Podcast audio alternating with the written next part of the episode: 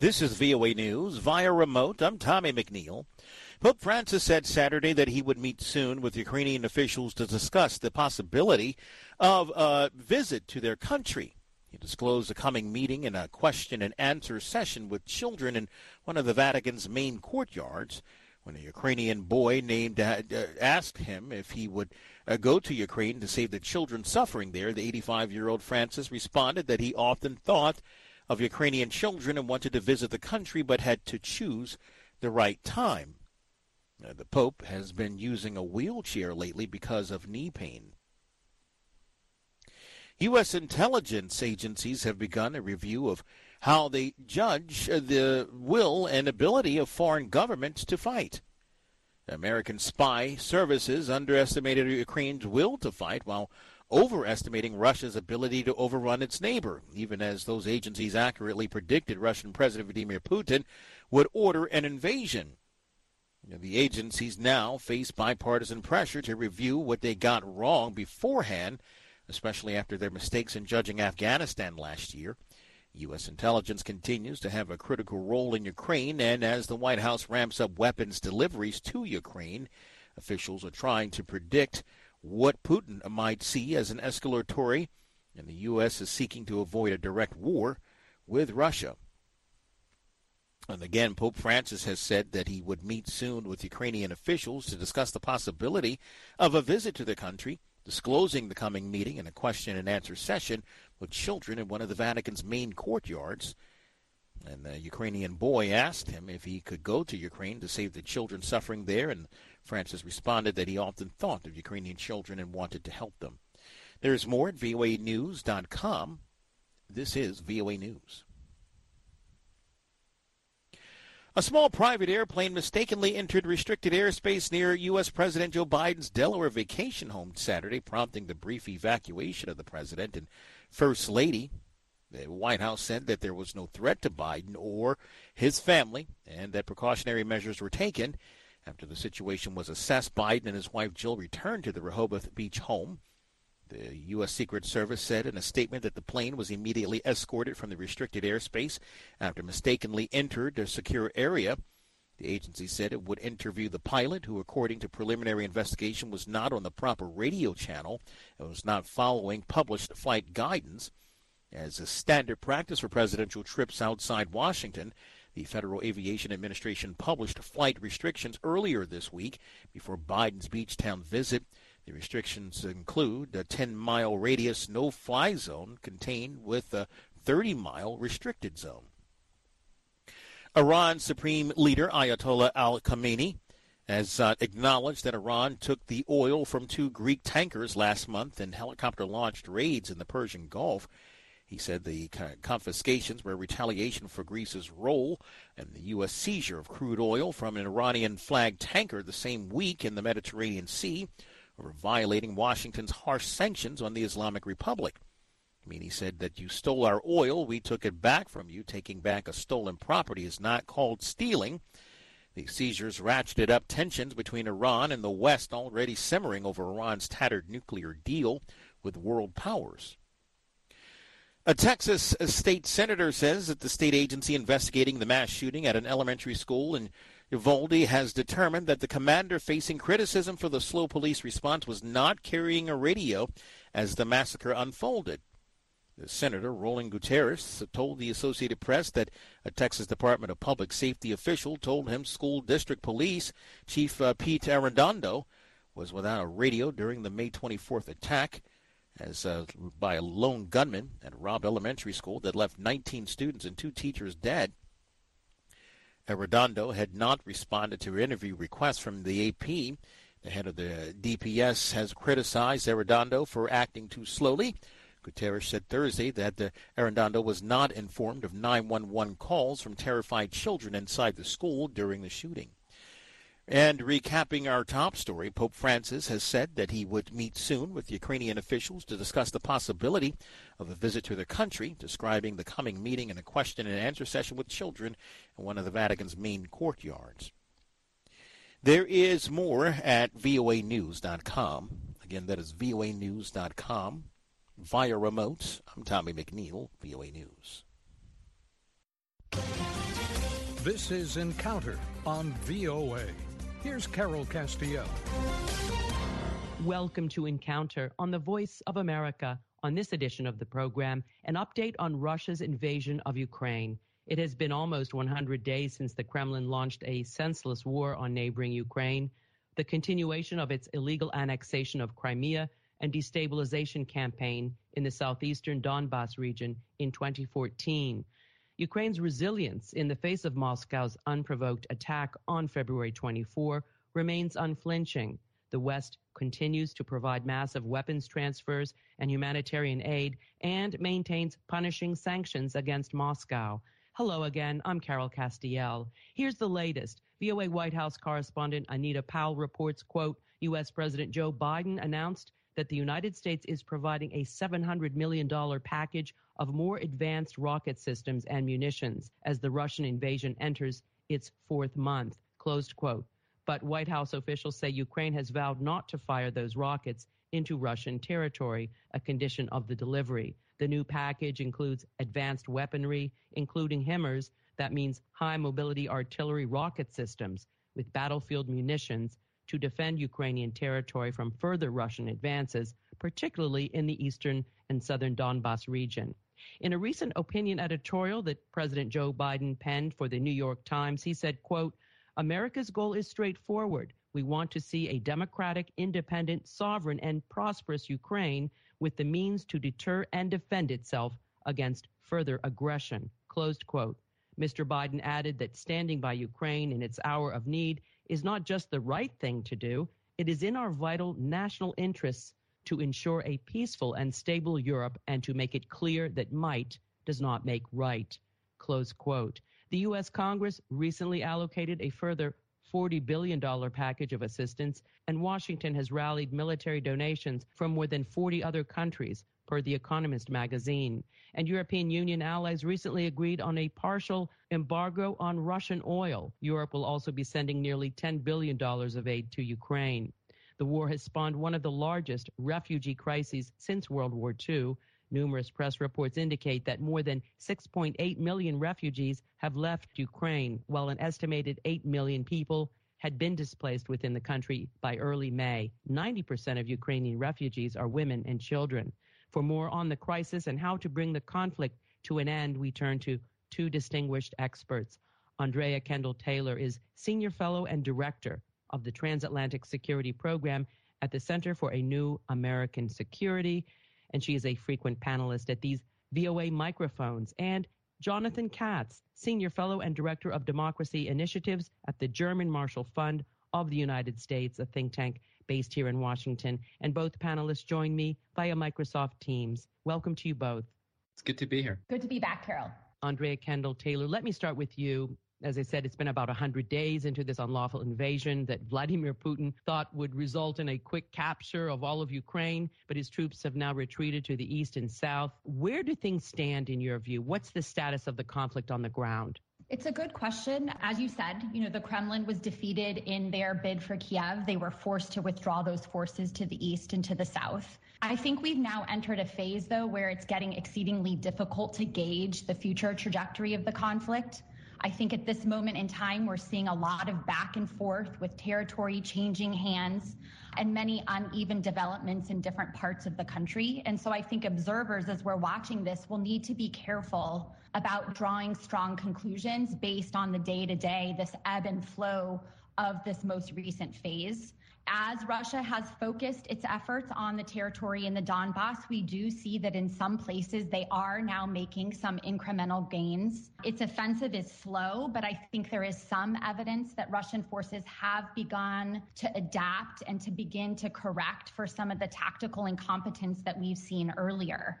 I think it reveals perhaps that in some parts along this front that Ukraine's military may be a bit precarious in some areas. You know, President Zelensky himself has come out to say that Ukraine is losing between 50 and 100 fighters per day. So I think that's the picture that I see. It's a lot of ebbing and flowing because, of course, the Ukrainian forces who are buoyed by much higher levels of morale and their incredible heroism in Ukraine, they are making important counteroffensives around Kharkiv, Kherson. And so it, it's this uneven picture, I think, that we've entered in, and it's very difficult to tell how it goes which is why the Biden administration's announcement to send this new package of military aid is so critical. It is imperative now that the United States and European allies do as much as they can in this phase of the conflict to put Kiev in the best position as possible as they defend themselves. Thank you, Andrea, for that. And we certainly will be talking about that $700 million package and the difference it will make.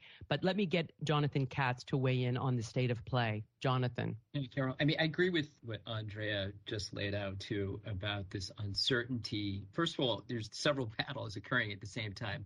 One, we're speaking to the military conflict on the ground. And Andrea is right about we're at a moment where it seems like it's a grinding war where you see changes on the battlefield where there are offensive, counteroffensive. Hearing reports that Luhansk, that the territory there has largely been taken by Russia, but you see counteroffensives close to Kherson, which is a city that was taken by Russian forces. So you're getting a lot of different information. You know, one conclusion that many national security leaders on both sides of the Atlantic are talking about is that this won't be a short war. And so you're going to have these types of daily back and forth. And so it's one, it's hard to read into it, but you also shouldn't read into it as as one side is victorious over the other, no backslapping. But I mentioned that I think there's a couple of other battles occurring too. One is the battle, obviously, for Ukraine's security, its territorial integrity, its future, all the things that President Biden laid out. But then there's this battle against Russia that you have the transatlantic community, and you mentioned the partial oil embargo, the sixth round of sanctions the efforts to hold Russia accountable for its war crimes, support to make certain through punitive sanctions that Russia's ability to carry out its war and the money that fuels it is cut off. So you have this battle internally in Ukraine, you have the battle to hold Russia accountable in the international community, and then you have the battle of support for Ukrainians. And you're seeing that you mentioned the military assistance that's being provided, but Congress just recently passed $40 billion in support for Ukraine for its security, military, non military support, including additional humanitarian assistance and macroeconomic support. One thing is quite clear that there has been enormous economic devastation in the hundreds of billions of dollars carried out by Russia along with atrocities on the ground. And Ukraine and Ukrainians desperately need financial support, macroeconomic support to keep their country, their economy moving forward. And I think this is really particularly important because when you look at Russia's strategy today, you're hearing those speaking from the Kremlin, they believe that eventually the West will not be there to provide over the long term the military and economic support needed to support Ukraine and its efforts to win this war. So right now it's particularly important time that there be no fatigue within the transatlantic community, that there remains the unity and support that we're seeing, whether we talk about loans from the EU or we're talking about military assistance that we see coming both from Germany, the United States, and the UK that is needed now, not a week from now, but right now. Well, thank you for that, Jonathan. You both have given us a great larger picture and context of the conflict. So back to you, Andrea, to pick up on some of Jonathan's points and as well this $700 million package with the new sophisticated long range rockets that Washington is now sending that Ukraine has wanted. Very briefly, you know, Russia says this is a serious step to escalation. We know that's propaganda and hyperbole. They're the ones who started this invasion and this aggression to begin with. Nonetheless, how much of a difference is that package going to make? As well as if you want to address any of the matters that Jonathan broached with regard to the longevity of the alliance's commitment. Do you think the alliance can stay the course behind Ukraine, something that Russia doesn't think it will? Yes. Okay. So to start, I think on Russia's comments about the provision of these long range systems being escalatory, I agree with you in many cases. It is, you know, it is propaganda. And as you rightfully said, the only side that is, has escalated here is Russia. The thing that concerns me, though, as this war progresses, is that each side's red lines, so the red lines of Russia, United States, and Ukraine's red lines, are getting increasingly fuzzy. And it's more and more difficult to understand what would trigger some sort of escalatory response on the Russian side. And I think that is a concern. And we've seen over the course of this battle that the line for the United States has shifted. The Obama administration, including in President Biden's op ed in the New York Times, has said very clearly that one of the guiding principles of the way that they make decisions in this conflict is that they want to avoid any sort of direct military confrontation with Russia. At the beginning, you know, the United States ruled out establishing the no-fly zone. They weren't willing to send the MiG fighters because that at that point in time was viewed as escalatory. But there has been a creeping of red lines. And now the fact that we are sending these advanced long-range rocket systems underscores that.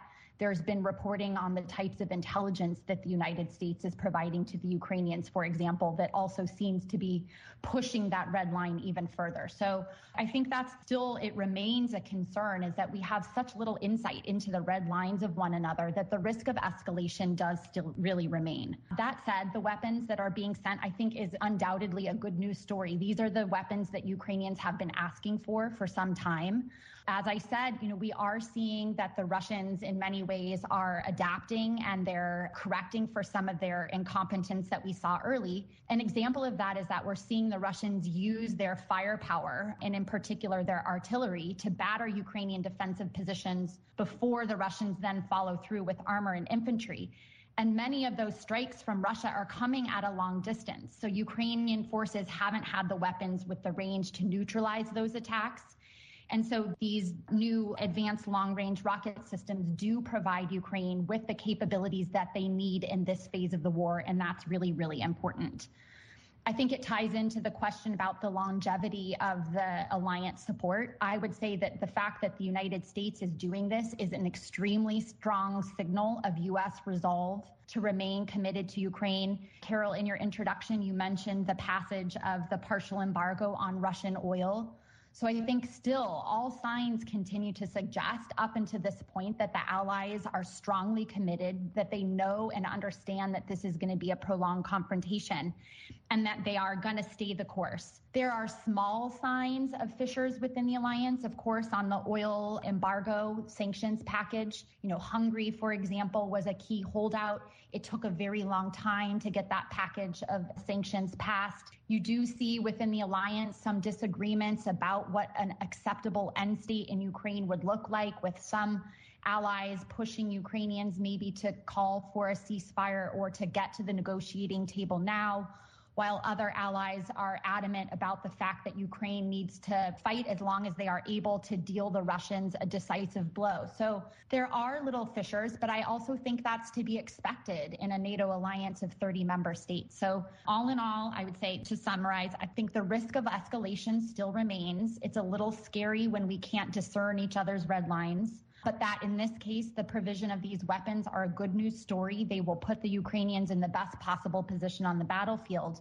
And up to now, I feel good about where the alliance is in their solidarity and their commitment over the long term. You're listening to Encounter on the Voice of America. My guests are Andrea Kendall Taylor, Senior Fellow and Director of the Transatlantic Security Program at the Center for a New American Security, from whom you just heard, and Jonathan Katz. He's Senior Fellow and Director of Democracy Initiatives at the German Marshall Fund of the United States, also based here in Washington. And we're updating the status of Russia's war on Ukraine and possible endgames.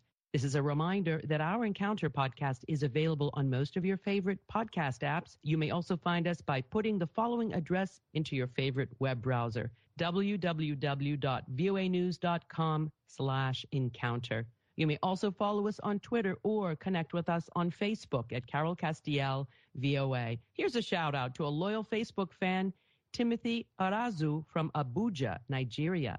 If you want to hear your name and home country on the air, please send an old fashioned email to encounter at voanews.com, or you can always like us and leave a comment on our Facebook page and follow us on Twitter. Well, back to our program. Jonathan Katz, I would like you to pick up where Andrea left off with regard to that two part question, which is the fact that some of the so called red lines of each side, whether it's the alliance in Ukraine or Russia, are a bit fuzzier. The significance of that $700 million package with long range rockets and to what extent you think, as you said, the alliance, NATO, EU, can hold out for the long run and not, as Russia would like, cave in and somehow lose interest in supporting Ukraine despite the fissures. How do you see that playing out? That latter question, look, I think this administration, the Biden administration, has done a masterful job at pulling together the transatlantic community to respond in the way that has responded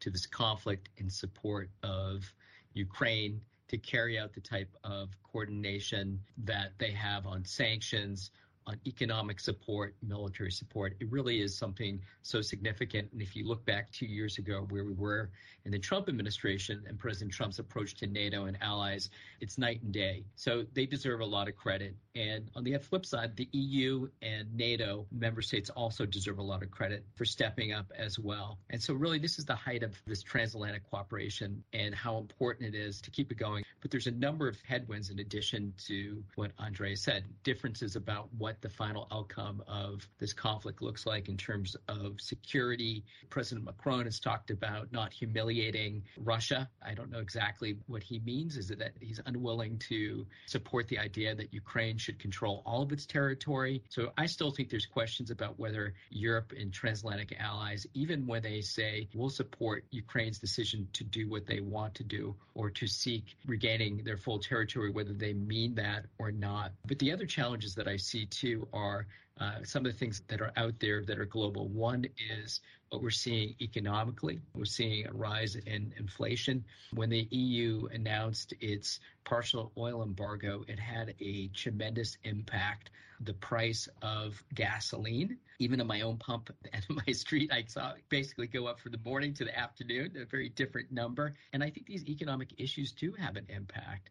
Uh, and they will in the United States in the ability of the U.S. and the president in a midterm election year, one in which his party is likely possibly to lose control of the House and Senate to deal with these issues that are directly connected in some ways to U.S. focus, attention, support. I think it is very unlikely to see another same size U.S. assistance package for Ukraine before the upcoming election. And so one has to wonder whether Ukraine will have enough support economically and militarily in terms of assistance beyond this tranche of funding that the United States has provided. And so the U.S. is not the only country impacted by the economic situation. And Europe and others are also looking at this food security challenges that we're seeing. Russia is blockading Ukrainian ports. Ukraine is breadbasket of the world, one of the world's largest providers of food globally. So it's really critical that the U.S. and their partners work with others globally because it creates instability in other parts of the globe as well.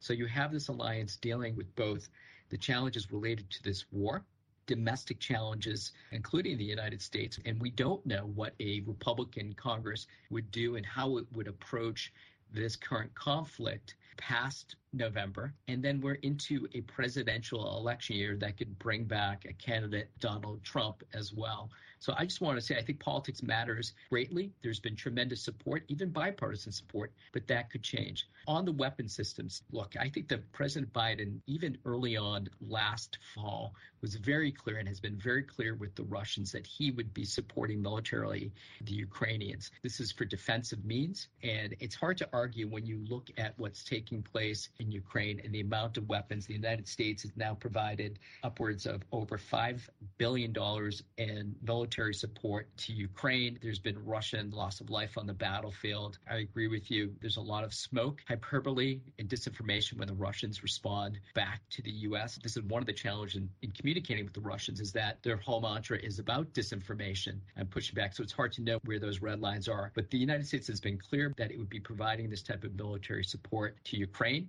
At times it has been slow, but it has been there consistently since the beginning of this conflict. And I don't think that's changed. I think the president was clear about the use of the weapons, the intent in Ukraine, not in Russia. And I think that was an important message. And I think that was the message where the U.S. is saying we are not crossing this line. But as long as you are engaging, as long as you are carrying out atrocities, whether you're talking about executions, forced deportations, rapes, filtration camps, and wanton destruction, the United States is going to continue to support, along with NATO allies and partners, Ukraine's security and defense. So Russia needs to change its tactics, what it is doing, not the United States and NATO allies. Well, thank you, Jonathan, for putting this whole thing in a U.S. political perspective. But as we close, let me turn back to Andrea Kendall Taylor. You know, we're talking about this so-called end game. There's several camps, the so-called peace camp. We need to start negotiations. This can't last forever. We heard famously a former national security advisor, Henry Kissinger, say at the Davos Economic Forum, echoing President Emmanuel Macron of France's position. You know, we don't want to corner Russia, but that's seen as appeasement particularly from Ukraine, because they're the ones who are under attack. They're losing people every day. Their territory is being demolished. War crimes are being committed. So this gets us to the argument of how does this end? And there's the argument too about, and I'm going to be quoting historian Tim Snyder, who says, quote, what happens if Putin decides that he is losing in Ukraine? He will act to protect himself by declaring victory and changing the subject. He lives in a virtual world. He does not need an off ramp, so to speak, in the real world because that is not where his power rests. Close quote. That's that opinion. But once again, there's always that fear of what will trigger a potential use of a tactical nuclear weapon on the part of Russia. But what are some scenarios in your view? Well, I think that the United States has been very clear about its position. This was clearly articulated in President Biden's New York Times op ed, in which he said the United States will not pressure Ukraine to make any concessions and that we, the United States, are looking to Ukraine to define victory and success. So our goal here is to put Ukraine in as strong a position as possible on the battlefield. I do think at some point this war will end at the negotiating table. President Zelensky has said as much, but we all know that a country's position on the battlefield provides it leverage and strength in those negotiations. And I think that is what the United States is playing for, which is how do we put Ukraine in as strong a position on the battlefield so that they can go into some future negotiation in as strong a position as possible. The Russians are obviously seeing their incremental gains in the Luhansk region. They'll move on to Donetsk. I think the Russians believe that they will have success in the Donbass and perhaps strive to take more territory in the south. So I think from Putin's perspective, we know he lives, as Tim Snyder was suggesting in the quote that you read, he lives in an alternate reality. And I do hear from multiple interlocutors that President Putin thinks that the war is going decently well for Russia now, that they've turned a corner and that success in Ukraine, however he defines it, is attainable. So that suggests the Russians aren't in any position to want to come to the negotiating table now and nor are the Ukrainians. They believe that their military has stronger morale. With weapons continuing to flow in from the West, they also believe, too, that they can defeat Russia and push them back at least until the pre February 24th line. So President Biden loves to say nothing about Ukraine without Ukraine, and that's where the United States is and will remain. And you get the last word, Jonathan. There is this discussion over when negotiations should start, what kind of territorial concessions Ukraine should or shouldn't make. Carol, that is going to be up to Ukrainians to decide what is in their best interests for their security, for their future. There is, I think, universal belief as long as Mr. Putin is in place that he will be a threat to Ukraine's independence, to its security, to its democracy. I just want to make a big plug. I hope that the EU is thinking about candidate status for Ukraine. It's really important, I think, as Ukraine thinks through its future and its strength at the negotiating table with the Biden administration saying, I think it's accurate what Andrea said too, that they need to be in the strongest possible position when they get to that negotiating table. So being a member or on the membership track of the EU, having the type of security guarantees, what that looks like, I haven't really seen articulated how that will fully be spelled out for the Ukrainians. They need to feel like there is a future for them that is free from the type of war, the atrocities that they're going through right now, to be able to go to the table so that their families and communities are firmly embedded in Euro Atlantic community. And of course, the greatest irony is that Vladimir Putin's desire to weaken the transatlantic alliance, to weaken NATO, has actually backfired on him by invading Ukraine. I'm afraid that's all the time we have on this edition of Encounter. I'd like to thank my terrific guests, Andrea Kendall Taylor, Senior Fellow and Director of the Transatlantic Security Program at the Center for a New American Security, and Jonathan Katz, Senior Fellow and Director of Democracy Initiatives at the German Marshall Fund. Encounter was produced in Washington with technical assistance from Rick Pantaleo. I'm Carol Castiel. Join me again next week for another encounter on the Voice of America.